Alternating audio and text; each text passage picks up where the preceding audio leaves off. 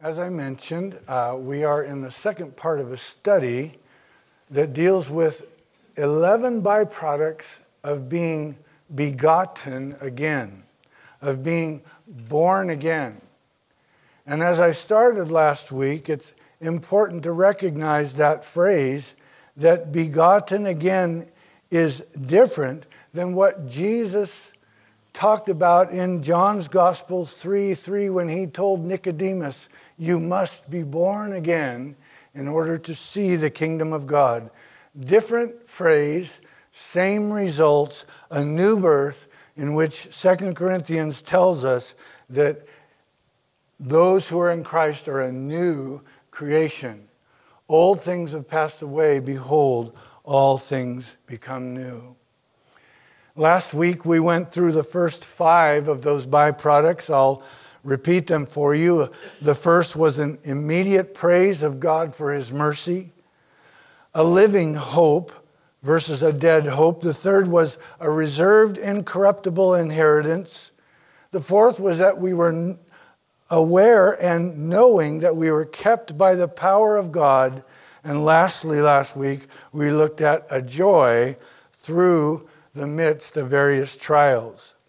This morning, I'd like to move us forward into the last of these 11, and we will pick it up uh, with having to do with um, the passage in which we were reading. I draw your attention to verse 7. For we read in verse 7 that Peter, writing to those who would read this letter all throughout the churches of Asia Minor, uh, the Jews that were dispersed, Gentiles that were dispersed as well, would read this letter because Peter was accepted as an authority of the church in his day. And as he spoke to each and every one through this letter about being born again, about having a second birth, He said to them in verse 7 that the genuineness of your faith, being much more precious than gold that perishes, though it be tested by fire, may be found to the praise, honor, and glory at the revelation of Jesus Christ. A sixth byproduct of being begotten again is a precious and tested genuine faith. Understand this that your faith and mine will be tested by God. The King James Version of the Bible says the trial of your faith. Throughout Old Testament and New Testament, trial, proved, tested are synonymous to what we're reading here and that God does, in fact, test our faith. What's important to know is that God tests, but Satan tempts. In the book of James, we are told from James, let no one say when he is tempted that I am tempted by God, for God cannot be tempted by evil, nor does he himself tempt anyone. If you're being tempted to do something that draws you away from your relationship with God and the purity of that relationship, you can't blame God because God will never tempt you, but He will test you. And the difference between God's testing and Satan's tempting is simply this God tests us in order to reveal the good in us, the Christ in us. Satan tempts us in order to reveal or bring out fault and error and condemnation. You may recall, we see this, of course, in the life of Abraham. In Genesis 22, we know that it came to pass that after these things, God tested Abraham called to him and said, Abraham, Abraham said, Here am I. And then the Lord said, Take now thy son, thine only son, whom you love, and offer him on a mount which I will show you. A faith tested. Psalm 7 9 says, Oh, let the wickedness of the wicked come to an end, but establish the just, for the righteous God tests the hearts and minds. Are you going through a testing right now? You know, realize this that unless faith is tested, it can't be genuine. Through the years, as we've, Sherry and I have watched loved ones outside of our family, perhaps within our family, choose to do things differently than we know or would believe the Lord would have for them.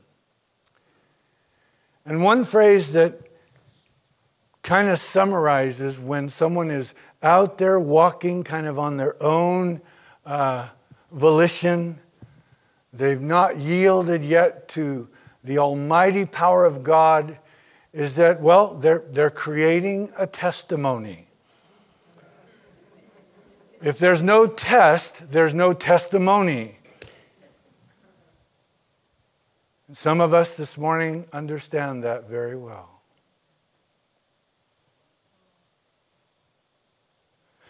Satan, on the other hand, tempts. Job 31:27 Job said that my heart has been secretly enticed and my mouth has kissed my hand. In other words, I've been enticed away from following the Lord. Proverbs 22 25, lest you learn his ways, God's adversary's ways, and set a snare for your soul. You recall, of course, the, the beautiful record of Jesus being tempted just after his baptism. And one of those temptations, Luke chapter 4, uh, the, Satan brought Jesus up onto a high pinnacle and showed him the entire earth and said, If you will bow down and worship me, I will give you all the kingdoms of this world. Now, what has always struck me as interesting, perhaps it strikes you, is that Jesus didn't say to Satan at that moment, Those aren't yours to give me. what Jesus did say. Luke 4:12, he answered him and said, "It has been said, you shall not tempt the Lord your God."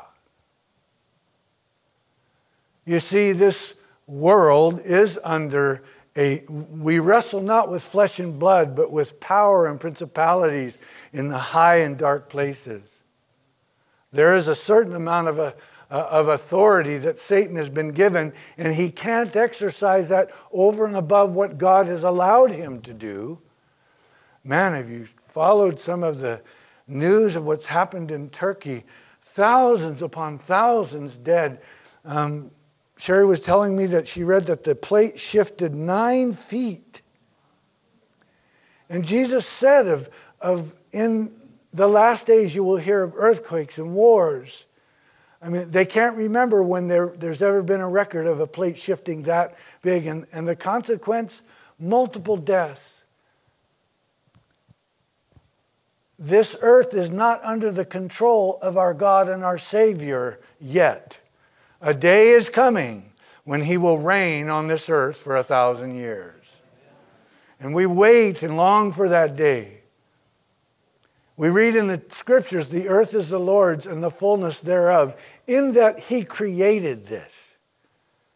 But there is an adversary of God at work, as some of us know too well. And what we do understand is that, as I said, if a faith has not been tested, it is yet to be genuine.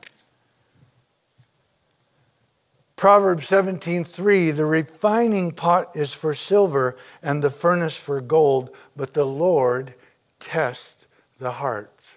Many of you probably have read or seen when a, a goldsmith will take raw ore and put it in an oven and turn the heat up to a given temperature. And what will happen is, is the gold will begin to melt away from the ore, and what will come to the top is dross.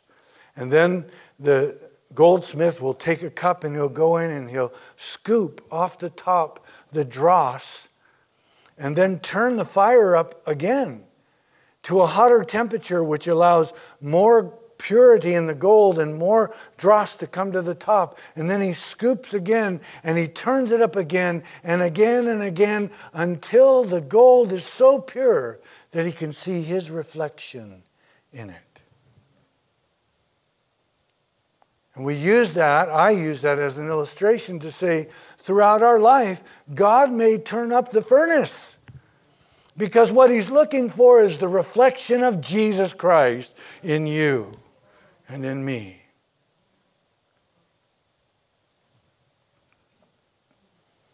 Any of you been up to Ironstone, the uh, vineyard up there? Perhaps if you haven't, it's worth the drive.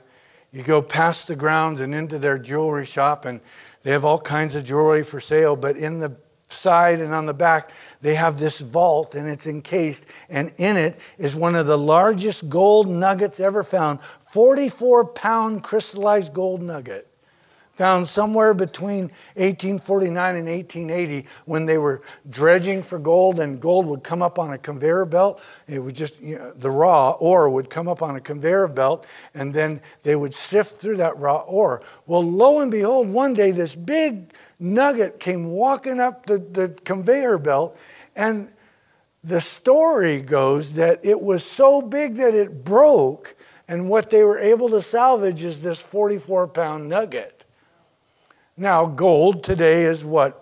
Uh, 1865 an ounce, $1,800 and 65 $1,865 an ounce. It comes to about $82,000 if someone wanted to break in and try and take that nugget. But the bottom line is that the nugget in its condition is intrinsically more valuable than the gold it contains.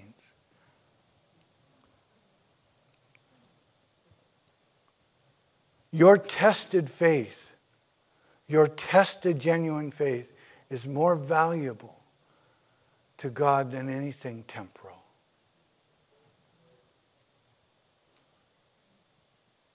Anything in this world.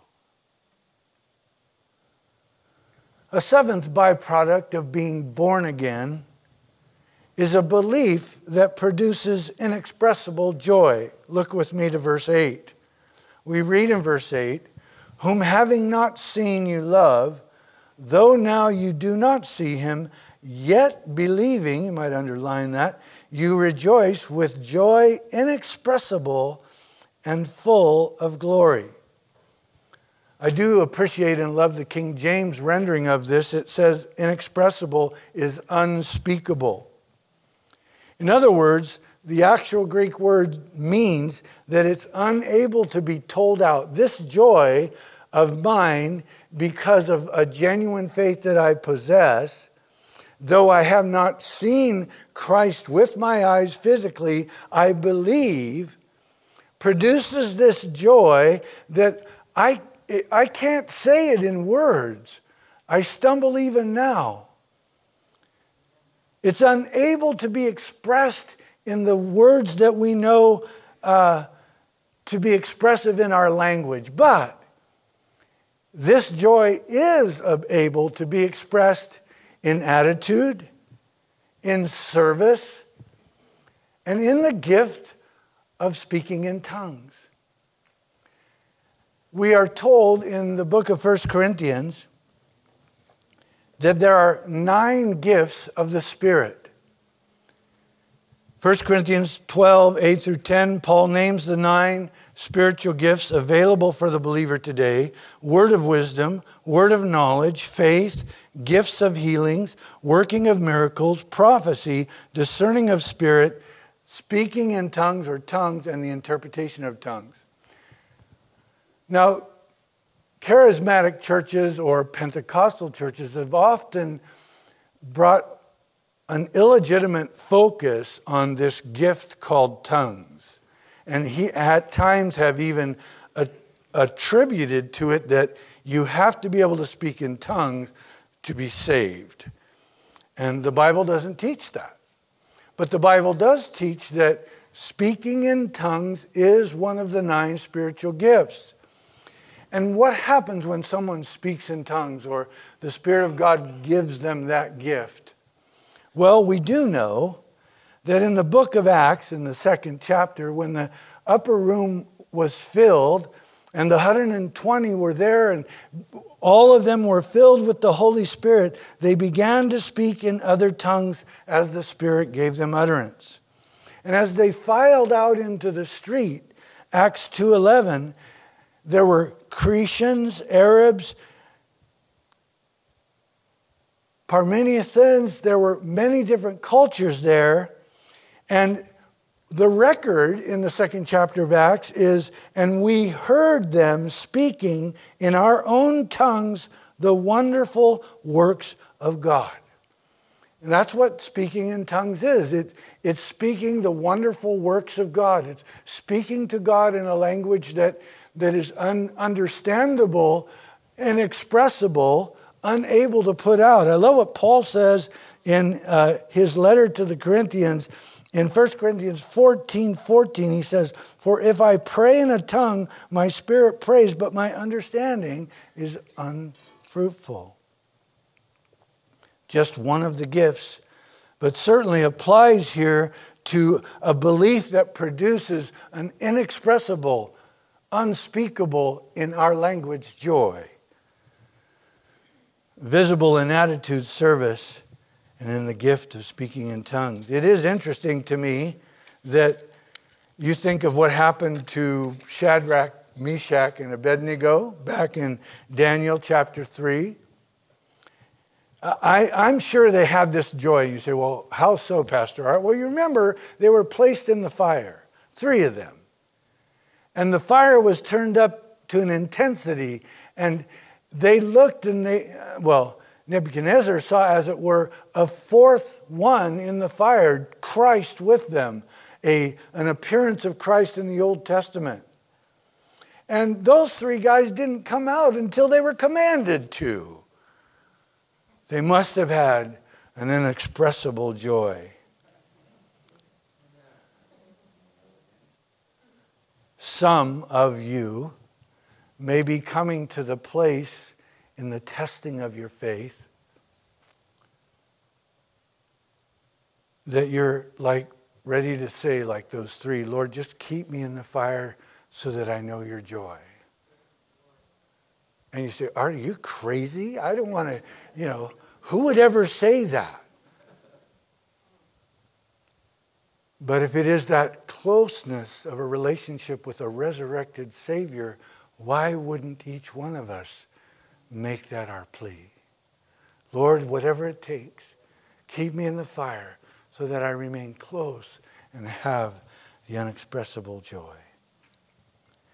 A precious and tested genuine faith, a belief that produces an inexpressible joy. The eighth byproduct this morning is the salvation of your soul. Verse 9, it says, receiving the end of your faith, the salvation of your soul. Byproduct of being born again, the saving of the soul. Byproduct of being begotten again, the saving of the soul. Now, we do understand collectively, I think, that the soul is what is saved when Christ saves us. Our bodies are going to perish. Uh, we're here for a short time. This flesh and blood will eventually, like an old tent, it will wear out. And some of, this, of us this morning can see the seams starting to go. Some of us can see rips in the, the canvas because we live in a tent, this physical body. But what is saved to eternity is our soul. One commentator puts the soul as the, the mind, the will, and the emotion. uh, our minds, our thinking abilities, our will, volition, and our emotions. And if you think about that, that comprises a lot of who we are, what I think, what I choose to do, and how life affects me and how I respond to it. And that is a comprise of who we are. And, and our soul is saved. Paul tells us in 1 Thessalonians 5:23, he says, "May your whole body, soul, and spirit be preserved blameless until the coming of the Lord Jesus Christ." Body, soul, spirit. You and I are an inferior trinity. But God is a superior trinity. God the Son, God the Father, God the Holy Spirit. Guess where we connect with God? It is in our spirit. And our soul recognizes that there's a relationship body, soul, spirit, God the Father, God the Son, God the Holy Spirit. Our spirit is quickened, it is made awakened again at the moment that we are born again and we are recognizing in our soul that there's a relationship with the true and the living God. And so we have this blessed promise of an eighth byproduct of the salvation of our soul. Are you saved this morning? Some of you watching at home, are you saved? Do you know that if you died today, that you are going to heaven? You can invite Christ into your life at any moment. You can ask Him to forgive you of your sin. Think of that thief on the cross. Chris brought it out so clearly a couple weeks ago when he taught on Wednesday night that that guy on that cross was a thief. What he was there for, he deserved. And yet, in a moment, he recognized Christ as the Messiah. And he said, Lord, remember me when you come into your kingdom. There's that recognition, beloved. No one can say that Jesus is Lord except by the Spirit. And yet, everyone is given the opportunity to proclaim Christ as Lord. If I confess with my mouth the Lord Jesus, and I believe in my heart that God raised him from the dead, you shall be saved. Salvation of our soul, what a byproduct of being born again. A ninth byproduct this morning, as we're moving forward, comes to us in verses 10 and 11 and has to do with a glory that follows suffering. Read it with me. Of this salvation, the prophets have inquired and searched carefully, who prophesied of the grace that would come to you, searching what manner of time the Spirit of Christ who was in them was indicating when he testified beforehand the sufferings of Christ and the glories that would follow. A promised byproduct of being begotten again, of being born again, are glories that will follow sufferings. We are told in many passages that it is uh, our lot in life, once we come to Christ by faith, that likened unto him, we shall suffer as he suffered.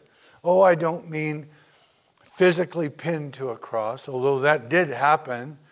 Uh, Peter was crucified upside down. Throughout church history, there have been those that have actually been put on a cross. But the, the crucifixion of Christ is, is meant for only the Son of God. The sufferings of Christ are intended and a part of every one of his body, every believer. I love what one commentator brings out about these prophets, right? It says that the prophets have inquired, searching carefully. The prophets saw in the scriptures, uh, Psalm 2, Remember what Psalm 2 says? Psalm 2 says,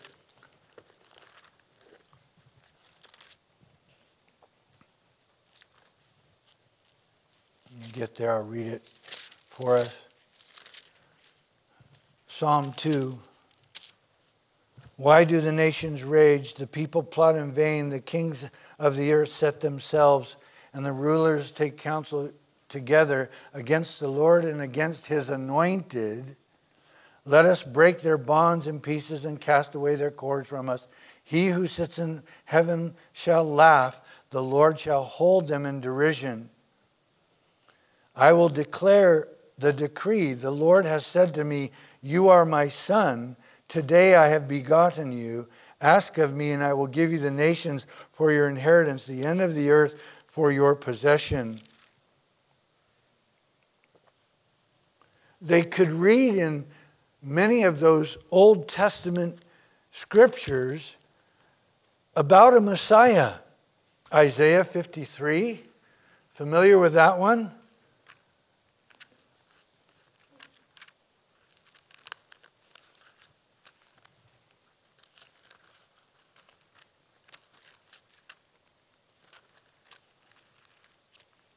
Find it here.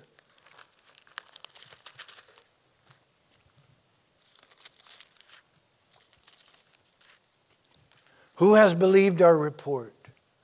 And to whom has the arm of the Lord been revealed? For he shall grow up before him as a tender plant and as a root out of dry ground. He has no form or comeliness, and when we see him, there is no beauty that we should desire him. Isaiah, under the inspiration of the Holy Spirit, was talking, writing, speaking about the Christ that would come. And prophets would read this.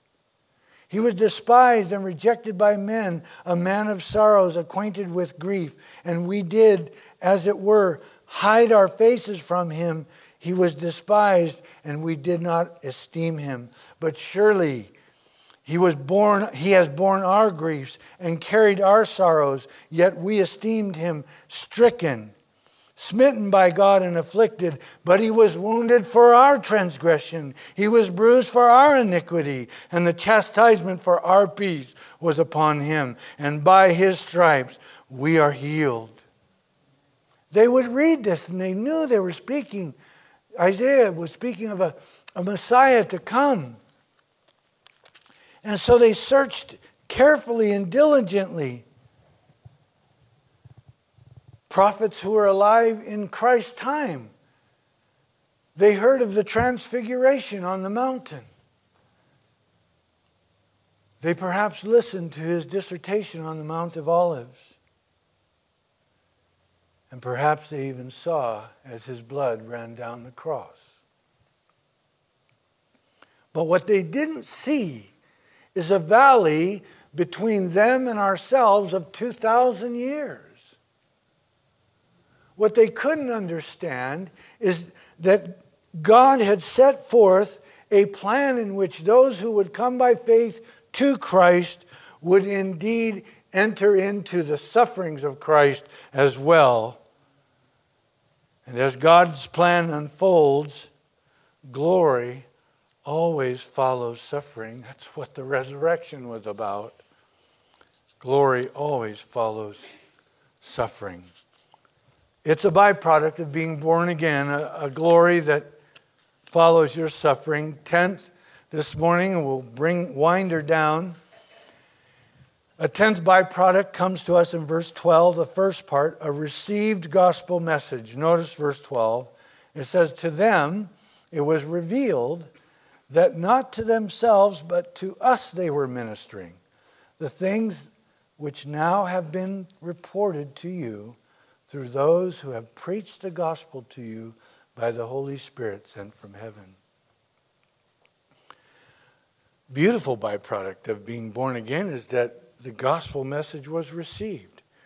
I heard it, I believed it, and I'm now living by it. The gospel of Christ. Do you know where the gospel is in your Bible? Do you know where the message of the gospel is in your Bible? You and I and every believer should, for it's, it's replete throughout the New Testament.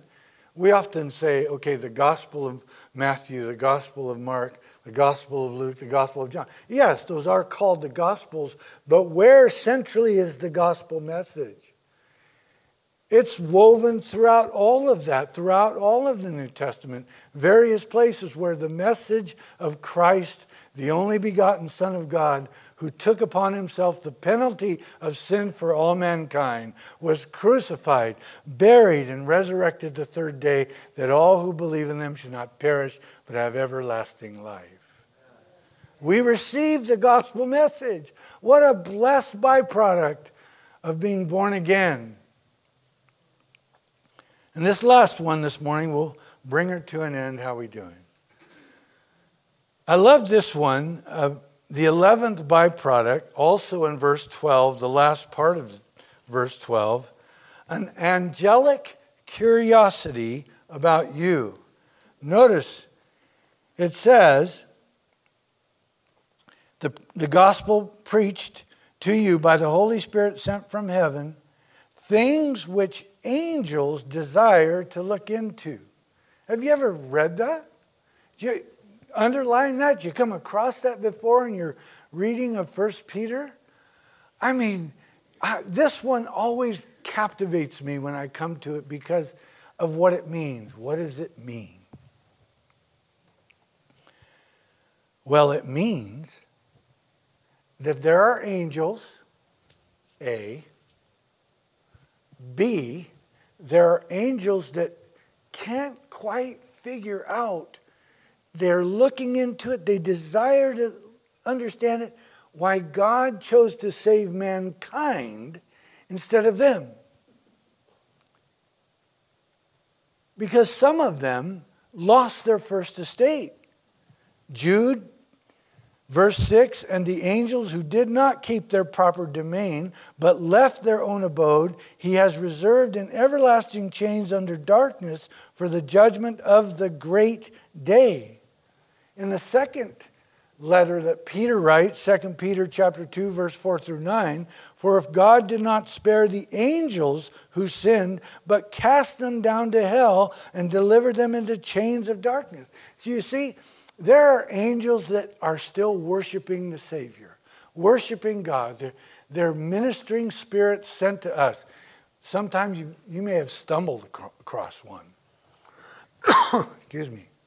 And you say, well, he or she didn't have wings and a halo over their head. No. But has someone at any time in your life just miraculously, almost instantaneously appeared to help you or to assist you? You see, the Bible says that they're angels, that they are ministering spirits to minister to those who will receive salvation. So we got those angels that are like, Father, I don't, I don't understand what's so special about that human flesh down there. Those guys are always going sideways. They don't ever really walk with you. They're always coming back, and they desire to look into these things because they can't quite understand it. Because the ones that are worshiping God know that in eternity past, a third of those angels were cast out and reserved for a judgment. We know them to be demonic spirits, and they serve God's adversary, Satan, alone. And they desire to look into this because they can't figure it out either. What does that say to you and me? It says to you and me that you are special to God. You are a human being created in God's image with a body, a soul, and a spirit, that the Father, the Son, and the Holy Spirit have placed His same reflection in your very comprise.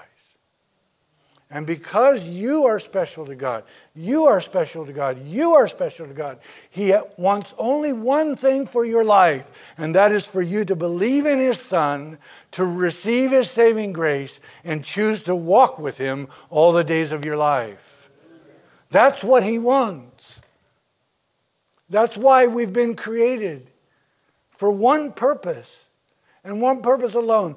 Oh, if we had a penny for every time a man, woman, or young person starts to wonder, why am I here on earth? That's the question that always comes. It comes somewhere in between. Typically, uh, Barna tells us that those in between the age of six or seven and 18 always come to that question, why am I here on earth? Answer, because God created you. If you come to the fact that God created me, well, then why did you create me, God? So that you would love me, serve me, and know my Son, Jesus Christ. Is that you this morning? Do you know him and love him? Serving his Son, Jesus Christ. Are the byproducts existing in your life? Did you come to faith? Are you begotten again? Has there been a second birth? There should be a time in your life, I mentioned it last week. I mean, not everyone, you know, knows the day, the hour. Some do. Many that I talked to over the years in pastoral ministry, I've met many that just say, well, I just always kind of loved Jesus, or I always kind of went to church. I always just kind of knew God existed. Yes, yes, yes, okay. But at what moment was there surrender in your life? Where you can point to it and say, I was begotten again. If so, these byproducts are yours and mine an immediate praise of God. I'll go over them again and we'll close. A living hope, a reserved inheritance, knowing I'm kept by God, a joy in various trials, a precious and tested genuine faith, a belief that produces inexpressible joy, the salvation of your soul, a glory that follows your sufferings, a gospel message that's been received, and an angelic angelic curiosity about you and me. I think those are great byproducts. I trust that they are your byproducts today as well. If they are not, you can simply say, Lord, I, I see these. Someone may even be saying, Lord, I'm kind of seeing some of that for the first time. And you can, by the Spirit, just say, Lord, I want that. I want that joy. I want to know that inheritance. I want to be able to, without question, know my soul is saved. And I want to exalt in the fact that even angels are curious about what you're doing in my life. If that's you, you can just pray as we close this morning. So we close with how great is our God. Will you join me? A closing word of prayer. Worship team, will you come?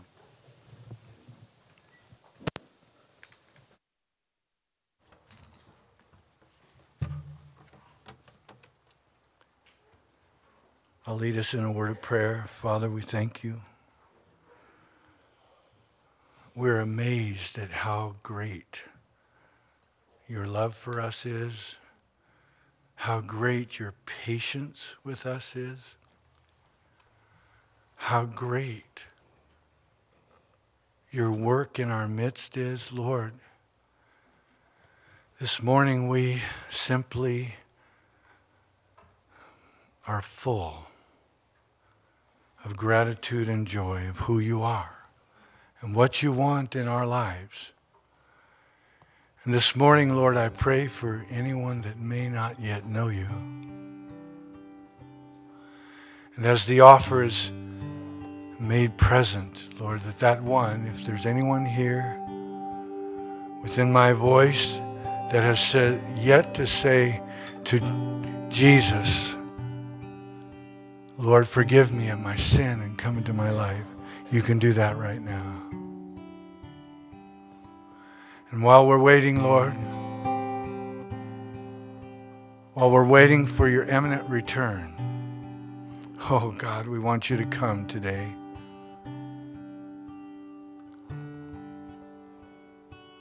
But in case you choose not to, we will continue to declare how great you are, because you are great. We love you, Lord. We worship you. And we want the world to know you. In Jesus' name. How great is our God. Sing with me, how great is our. And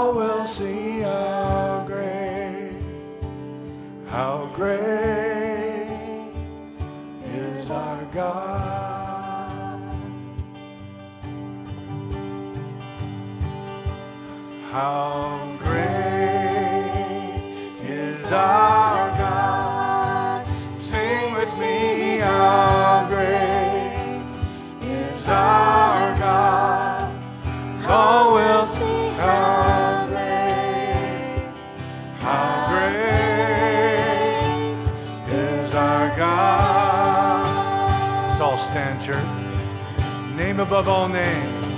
You're the name above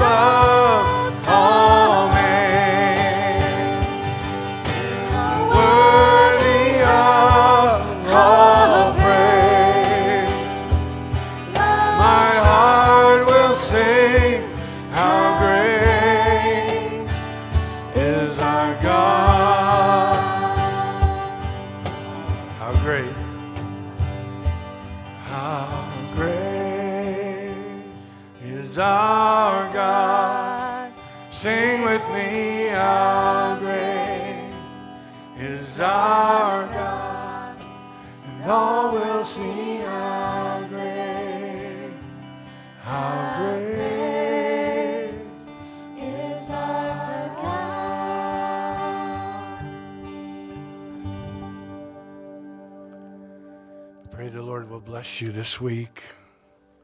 That you'd be able to look and see every byproduct of being born again in your life. That He would watch over you, grant you a special grace and strength, fill you with His Spirit, and cause you to know how greatly you are loved. We ask it in Jesus' name. Amen.